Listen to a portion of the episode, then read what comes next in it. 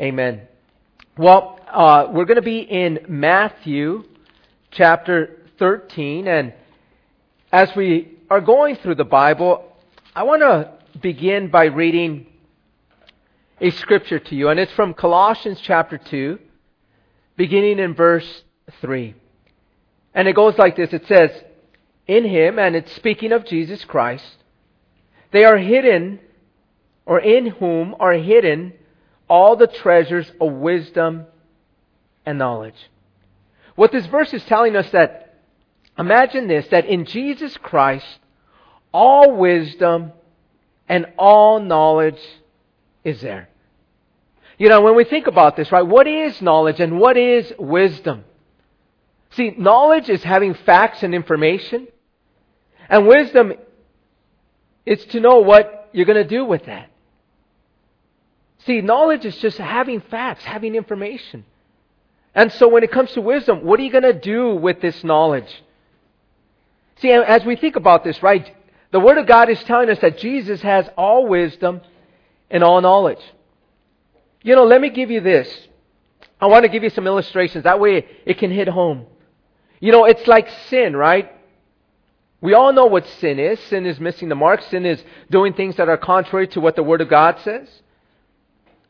And what are the effects of sin? See, knowledge is knowing what sin is, and we have the commandments, we have the Word. And so, wisdom is what are the effects? What are you going to do now because you know sin? The same thing is with obedience, right? Obedience is, is again following the commands of God, and when we look at the knowledge, we know what the commands of God are, the uh, obeying His word, doing as He says, you know, following His instruction. And so when it comes to wisdom, I mean, wisdom will tell us to, to obey the Word of God, right? And as we obey the Word of God, then what do we receive? We receive the blessings. When we think about this, how many of us, I want to propose a question to all of, all of you. How many of you are much wiser today than you were before Christ? You know, every single one of us are, right? And why is this the case as we think about this, right? Why is it that we're much wiser than we were before Christ? I'm going to reveal this insight from John 15 15. Because this is what Jesus told his disciples. He says, No longer do I call you servants, for a servant does not know what his master is doing, but I have called you friends, for all things that I have heard from my Father, I have made known to you. In other words, what Jesus is telling us is that he makes known to us all the wisdom, all the knowledge that we have. See, and this happens, I want you to understand, this happens by two ways. One way is by His Word, and the other way is by His Spirit. Let's look at what it says about the Word in 2 Timothy chapter 3 verse 16. It says, Are all scriptures given by inspiration of God? And is profitable for doctrine, for reproof, for correction, for instruction in righteousness, that the man of God may be complete, thoroughly equipped for every good work. So what we have here is we have the fact that the Word of God is, it teaches us, it corrects us, it instructs us in righteousness, so that we can be complete for every good work.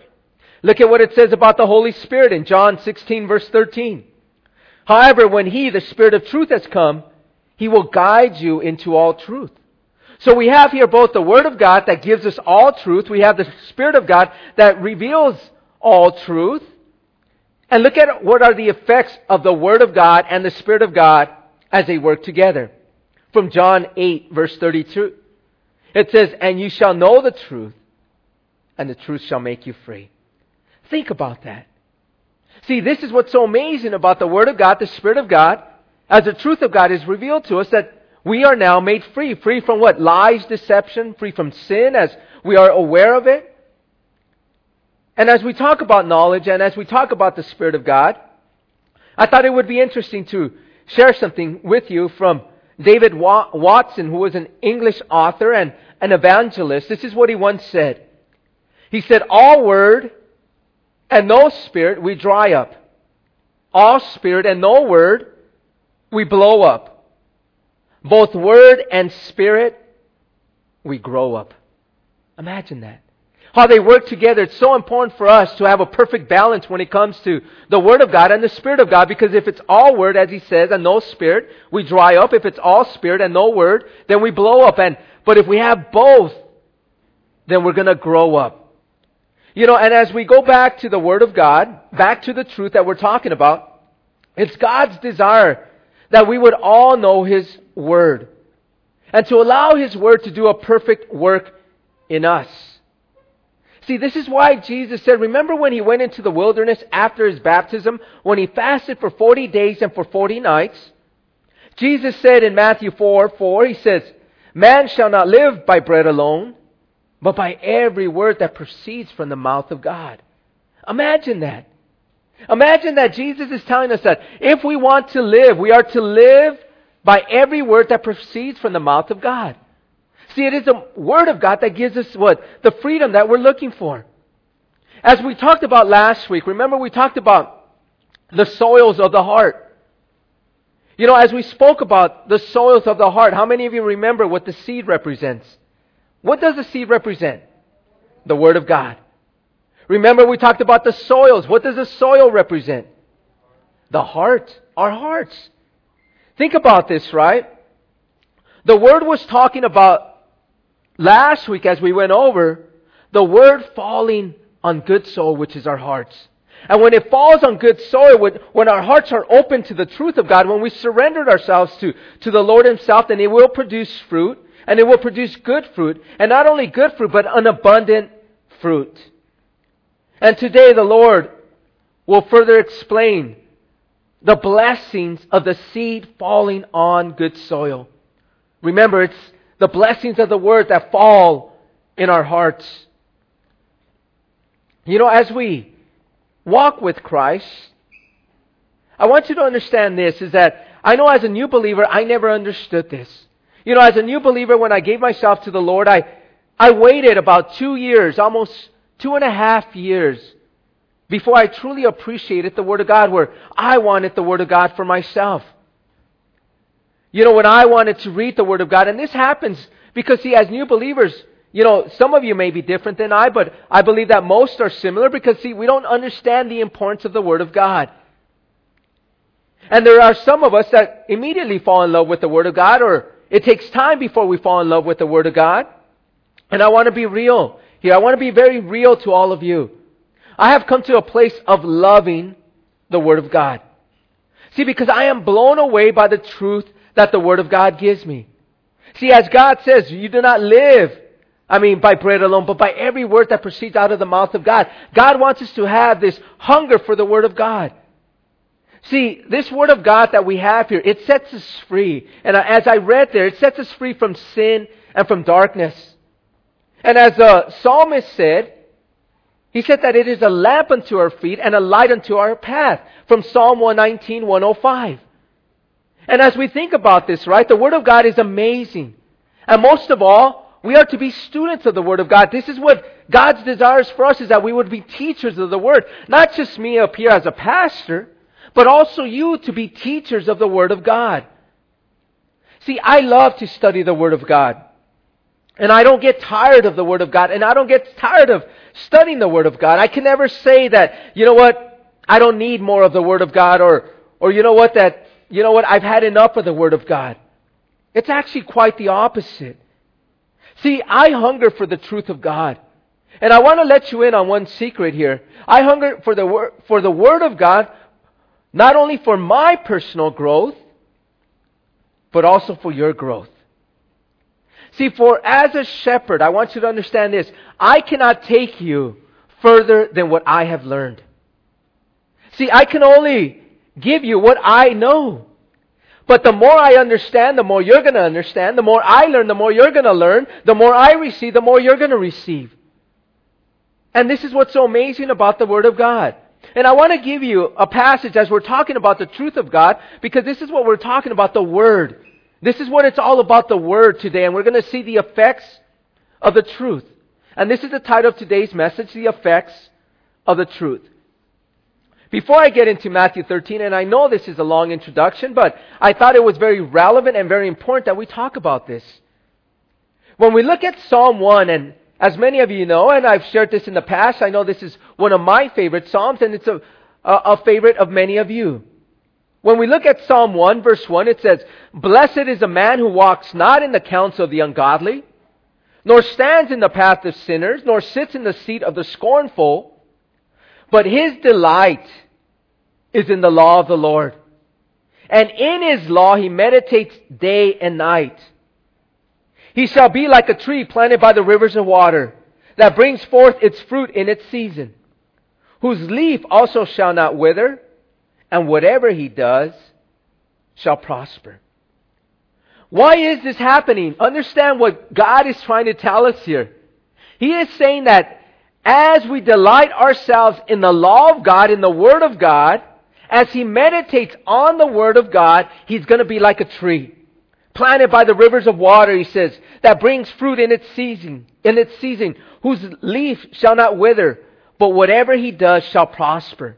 And we're not talking about financial prosper. We're talking about overcoming whatever life brings you. You're going to prosper. You're going to be successful. You're going to overcome these things. And there's another song, another verse that goes along with Psalm 1 because see, as God repeats this, He wants us to understand this. How many of us are familiar with Joshua? Remember, Joshua is the one that led the, what, the Israelites into the promised land. Moses, because of his misrepresentation of God was not allowed to lead the Israelites into the promised land. And so Moses took over and, I mean, Joshua took over and this is what God told Joshua. He told Joshua this in Joshua 1 verse 8. He says, This book of the law shall not depart from your mouth, but you are to meditate in it day and night. Imagine that. The same instructions that we have from the psalmist, we have here the instructions to Joshua that you may observe to do according to all that is written in it. For then you will make your way prosperous, and then you will have good success. The same thing that the psalmist said. Imagine that he's telling Joshua, Joshua, as my anointed leader to lead the people of Israel into the promised land, you are called to meditate on the word of God. You are, call, you are called to not allow the word of God to depart from your mouth. In other words, teach it. And then when you do what it says, you're going to prosper. See, that's the same calling that I have, right? I am to, what? To not allow the Word of God for, to depart from my mouth, to, but to teach it. To all of you, to meditate on it. To ponder on what the Word of God says. And when this happens, we become prosperous. Not only me as an individual, but us as a church. You as a body of Christ. And we will have good success. This is a promise of God, and this is what the Word of God does. And for those of you that aren't reading the Word of God, don't be like me that waited two and a half years before I opened the Word of God and began to read the Word of God, but begin to do it now. And we know one thing that, as I mentioned to you last week, the only way to begin to understand the Word of God is that you need to be a believer. You need to be born again. Otherwise, the Word of God will never make any sense to you. So if there is sin that you are practicing, you gotta, you know what, repent of that sin and, and, and come to the faith of Jesus Christ, and then you will understand what the Word of God says. Today we're going to be in Matthew 10, and now we're going to get into the scriptures that the Lord has for us. And He's just going to expound on what I'm sharing with you now. Beginning here in verse 10 of Matthew 13, it says, And the disciples came and said to him, Why do you speak to them in parables? And he answered and said to them, Because it has been given to you to know the mysteries of the kingdom of heaven, but to know them it has not been given. But to them it has not been given. For whoever has, to him more will be given, and he will have abundance. But whoever does not have, even what he has will be taken away from him. Therefore I speak to them in parables, because seeing they do not see, and hearing they do not hear, nor do they understand. And in them the prophecy of Isaiah is fulfilled, which says, Hearing you will hear and shall not understand, and seeing you will see and not perceive. For the hearts of this people have grown dull. Their ears are hard of hearing, and their eyes have, and their eyes they have closed, lest they should see with their eyes and hear with their ears, lest they should understand with their hearts and turn, so that I should heal them. But blessed are your eyes, for they see, and your ears, for they hear. For surely I say to you that many prophets and righteous men desired to see what you see and did not see it, and to hear what you hear and did not hear it. What we're hearing here is nothing but the words of Christ, the insight that He's given. And when we look at this, right, I want to talk about par- parables because this is what we've come. We come into a section of parables. Chapter 13 is filled with nothing but parables. And I want you to know that prior to this, Jesus had changed his, prior to this, Jesus wasn't teaching in parables. It wasn't until this chapter that he changed his style of teaching. And the reason that he changed was because of one thing. Understand, the people were rejecting Jesus. So he changed his style of teaching. Imagine that. Jesus was teaching, you know, he would give illustration, he would teach, but he wouldn't give these parables, right? And but yet he decided to change his style of teaching, and he had to do this because the people were rejecting him. Remember in Matthew chapter 12, the Pharisees began to say of Jesus that, you know what, you're doing things by the power of Satan. And because of their unbelief, this is why Jesus changed his style of teaching. And he began to now teach in parables. I want to give you the definition of a parable. I gave this last week, but as we talk about parables, it's important that you understand what a parable is. I'm going to give you a long definition, and I'm going to give you the short definition that you will all remember. Remember, a parable, as I mentioned last week, was a short, simple story. A short, simple story with, with the purpose of communicating a spiritual truth, a religious principle, or a moral lesson. Again, it has the purpose of communicating a spiritual truth, a religious principle, or a moral lesson. But here's the easier definition it is an earthly story with a heavenly meaning. That's what a parable is an earthly story with a heavenly meaning. And so we come here to verse 10, and in verse 10, as we expound on the verses, it says here, And the disciples came and said to him, Why do you speak to them in parables? The disciples are saying, Jesus, what are you doing? Why are you speaking to them in parables? Why is there this radical change? Understand, people are confused. You know what? As people are, are hearing these stories, they don't understand what you're saying. Why did you change? The next few verses from verse 11 through verse 17, it gives us the reason for parables. And I'm going to break this section down in four points. The first reason for parables, and we'll go over all four of them, I'll give you all four of them now. One is to make things known. The second reason for parables is to make things unknown. The third reason for parables is to fulfill prophecy. And the third, and the fourth reason for parables is to bless you. Okay? So let's look at the first one, and it's here in verse 11 and 12.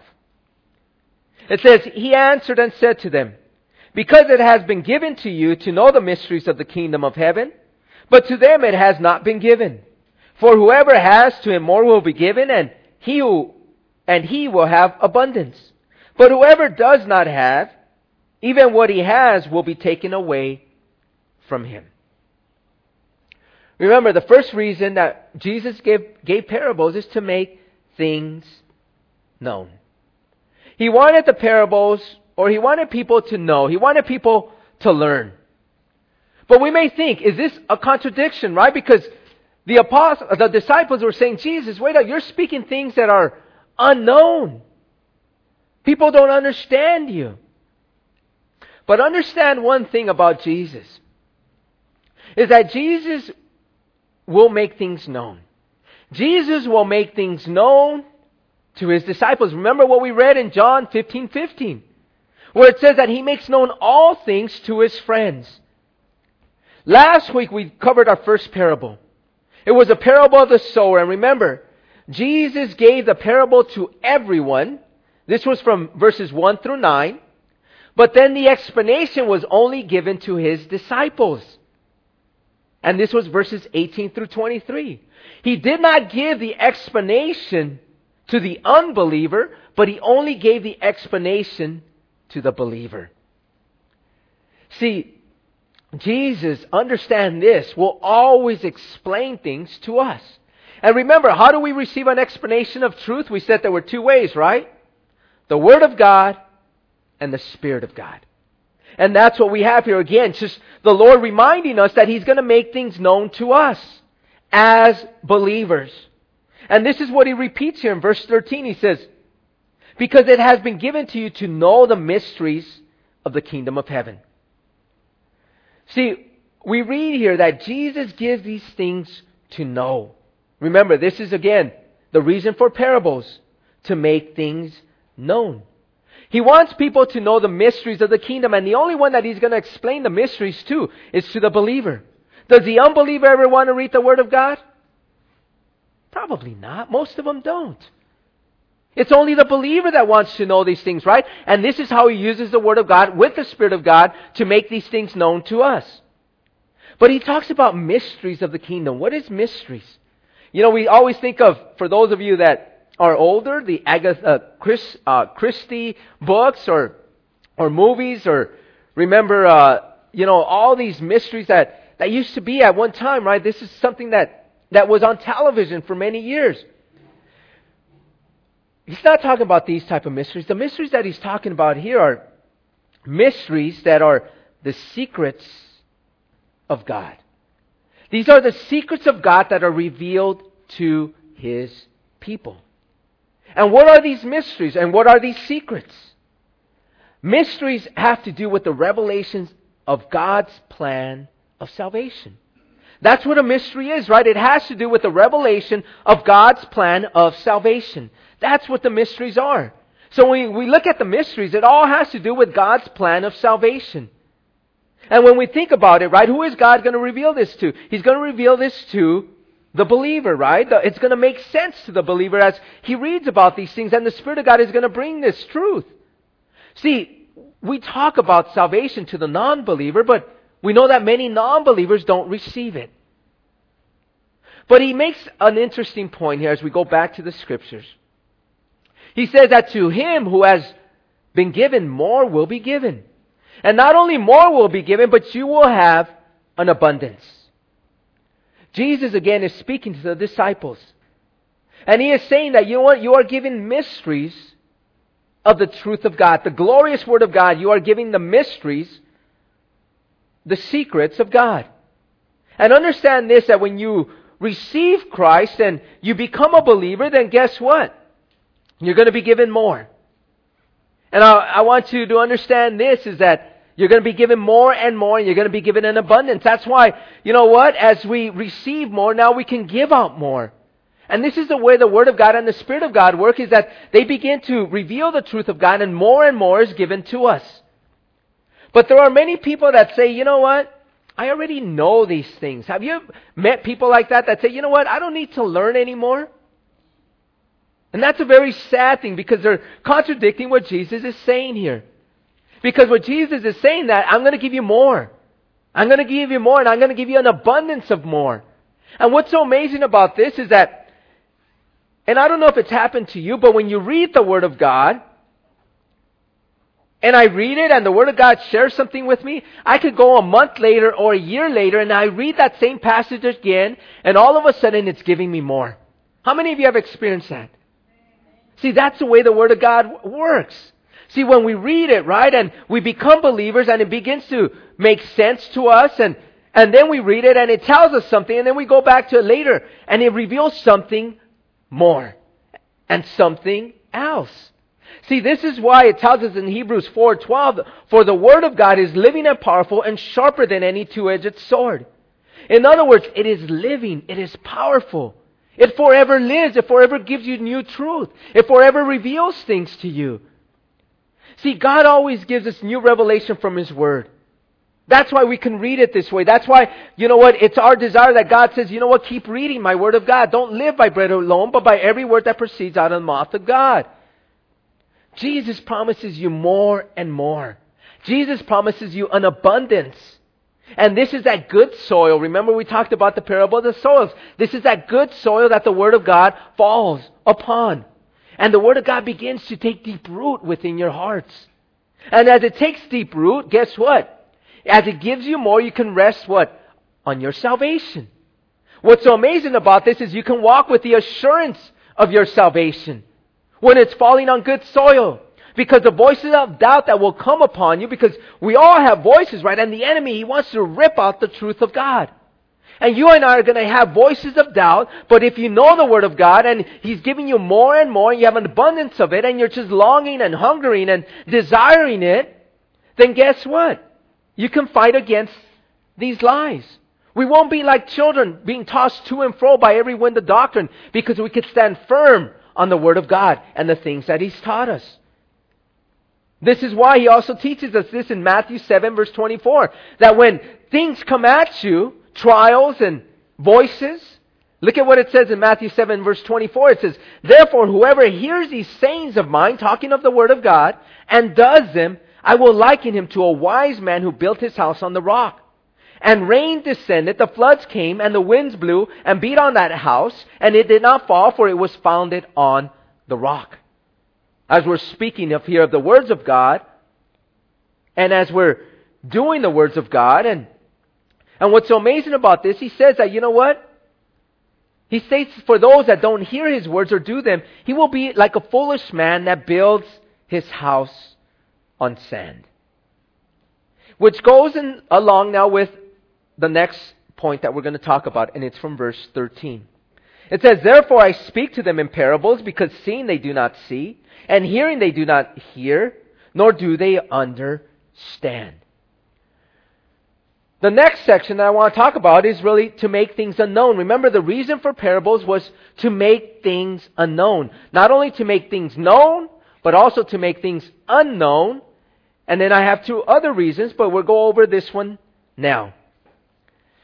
In verse 11, Jesus said there that to them it has been given. Again, speaking here, to them it has not been given, I should say. Speaking here of the unbeliever, the unbeliever that rejects Jesus. And in verse 12, he also says that whoever does not have even what he has, he will take away. See, as Jesus is speaking on his parables, understand this. Those that are unbelievers will never receive the explanation. And why won't they ever receive the explanation? Because they don't care about the explanation. They could care less about the explanation. See, unbelievers, they don't want to believe. These are people, as Jesus is saying, who do not see, who do not hear, who do not understand. Why don't they hear, see, or understand? Because they choose not to. They reject the truth. They reject Jesus Christ. See, they will never have truth. Understand this. They will never have truth. They will never know truth. They will never know wisdom. They will never know the knowledge of God or His plan of salvation because they decide to reject it. They make a choice to reject it. But understand this. Remember, this isn't God's heart. God's heart is that all should be saved, right? He desires that everyone would turn from his wicked ways. The problem is, is that people don't want this. People don't want to give themselves to Jesus Christ. And what happens to these type of people? Understand, these type of people love their sin. They love darkness. This is why Jesus said in John 3 verse 19, and this is the condemnation, that the light has come into the world, and men love darkness rather than light, because their deeds were evil. For everyone practicing evil hates the light, and does not come to the light, lest his deeds should be exposed. See, these people that will never understand parables or the truth of God, it's because they chose evil over the Lord. They chose to walk in darkness versus to walk in light. And the wisdom and knowledge of God will never be available to them. And these people understand this. They all think they're so smart, don't they? How many of you know? I think we all know unbelievers, right? And unbelievers think they know everything. They think they're so smart. But what's so amazing about an unbeliever, once they begin to hear the wisdom that comes from your mouth, they end up coming to you for advice, don't they? They end up coming to you for counsel. See, the issue with our world today, understand this, the issue with our world today is that the wisdom of man is what's ruling today. The wisdom of man has brought us to our current state of affairs. And that is the rejection of God. And that is what has brought us to where we're at today. How many of you heard about this morning, right? Well, let's talk about the events from this past week.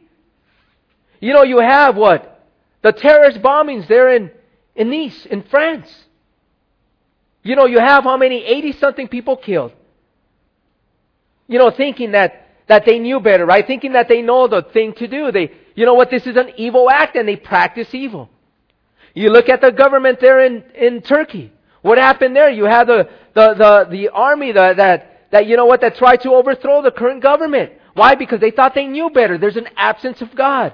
I don't know if you heard this morning how there was three police officers in Louisiana that were killed in retaliation to what's going on in the world. This racial division that is being stirred up by the world around us. And why is this being stirred up? Because there's an absence of what?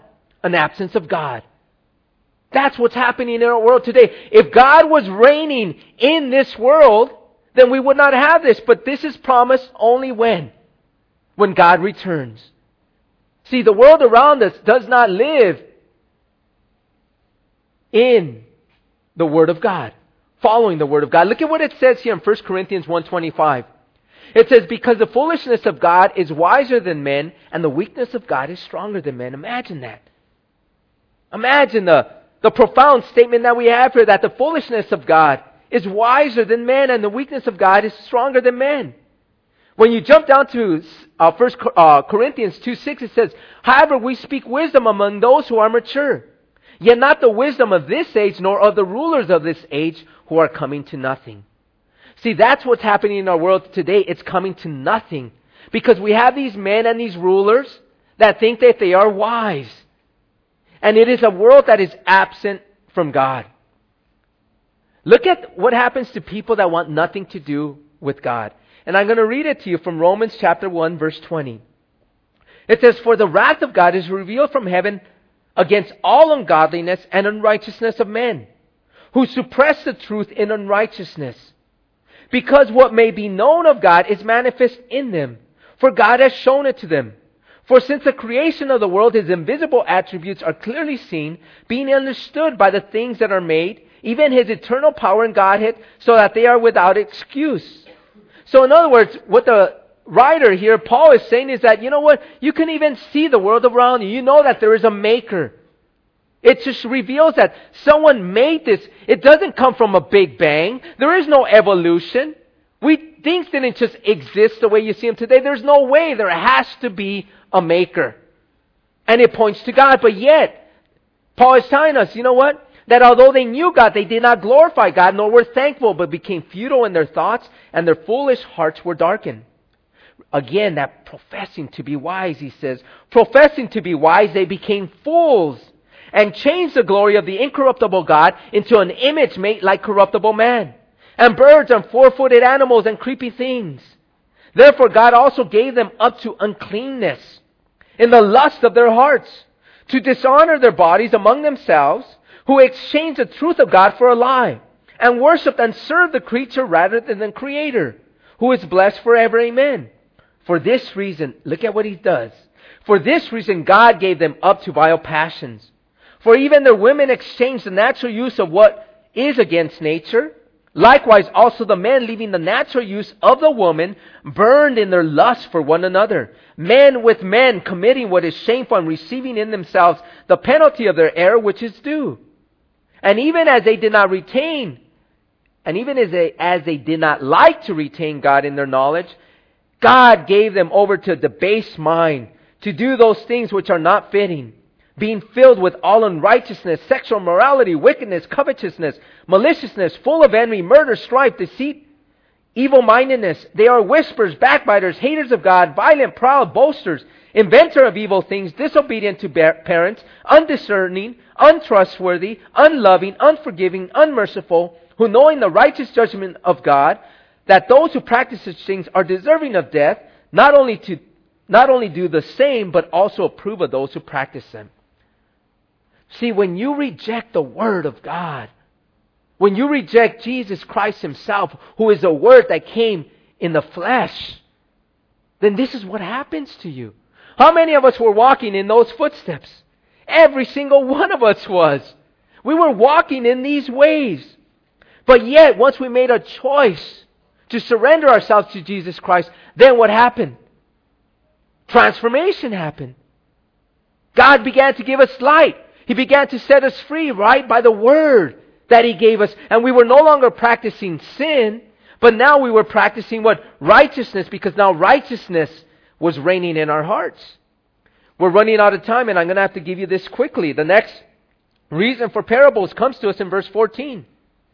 And in them the prophecy of Isaiah is fulfilled, which says, Hearing you will hear and shall not understand, and seeing you will see and not perceive. For the hearts of the people have grown dull, their ears are hard of hearing, and their eyes they have closed. Lest they should see with their eyes and hear with their ears, lest they should understand with their hearts and turn, so that I should heal them. See, what Jesus is saying here is saying, you know what? If people would only hear, if people would only listen, if people would only surrender and accept my word and the truth that I give, then guess what?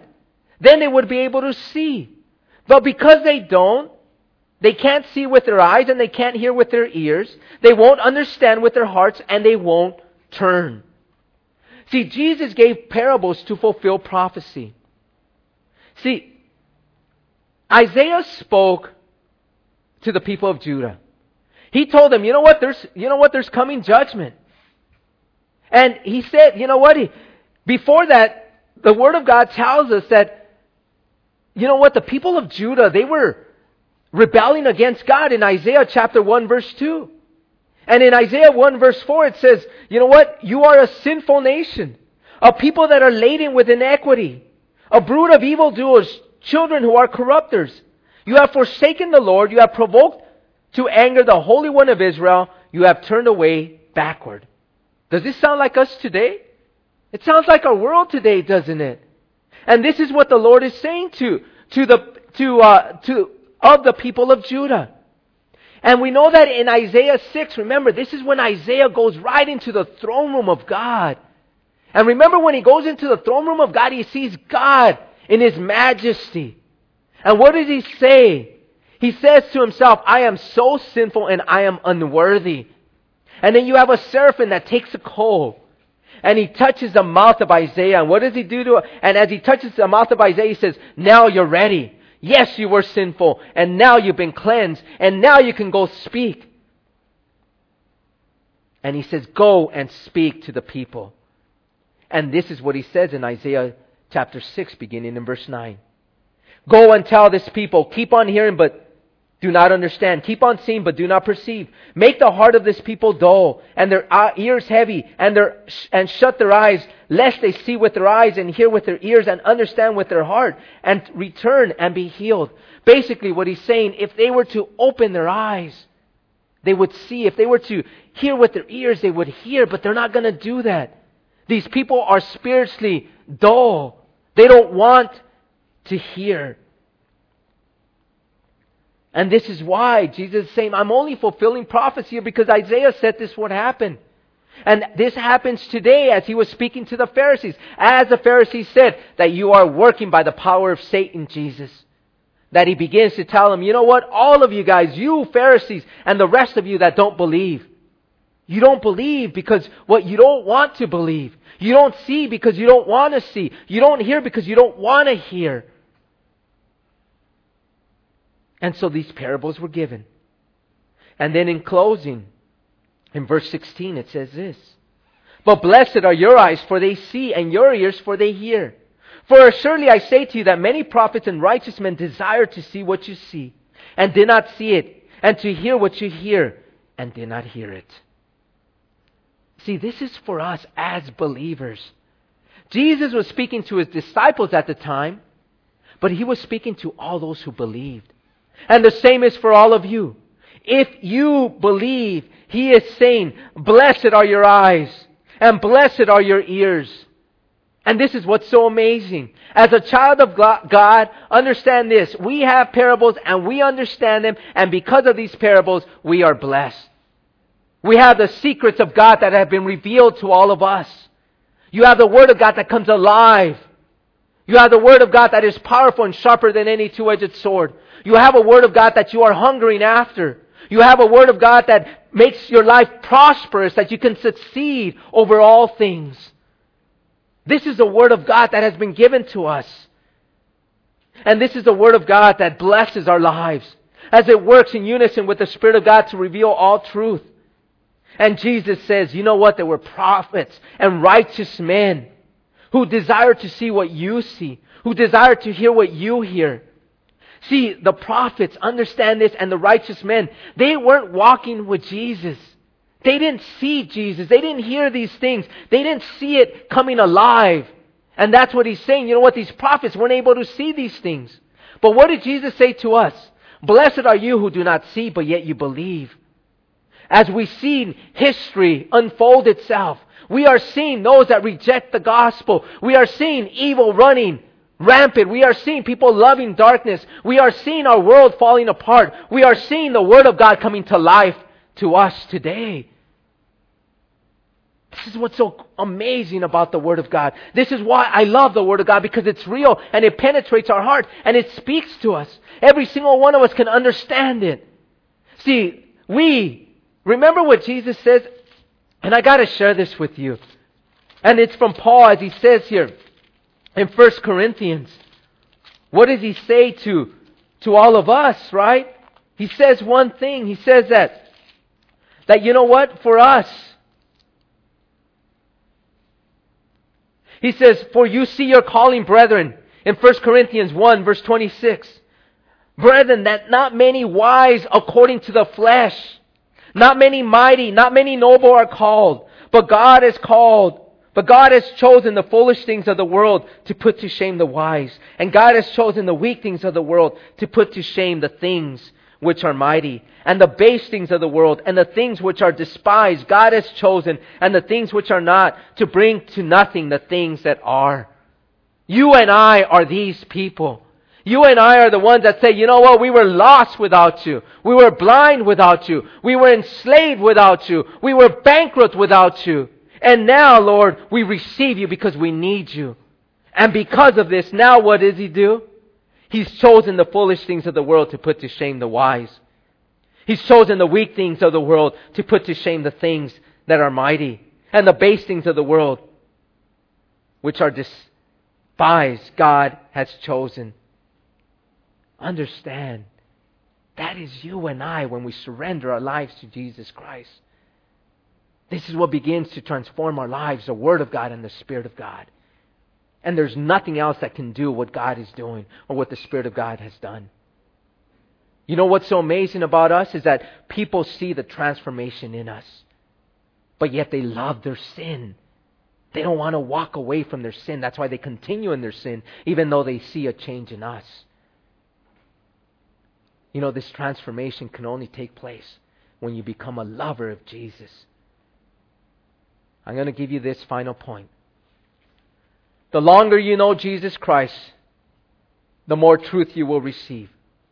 The longer you reject Jesus Christ, the deeper the darkness. Understand that. And so now, as we close, I'm going to give you now an opportunity here, an opportunity to make things right with Jesus. If you want wisdom, if you want knowledge, if you want transformation, if you want all that Jesus has for us, well, we see there's a dying world out there. We see a world that is going to be completely destroyed. It is destroying itself because they think that they are wiser than God. But understand one thing that it is Jesus that says that He chooses the foolish things of the world, that He chooses the weak things of the world that he chooses the base things of the world.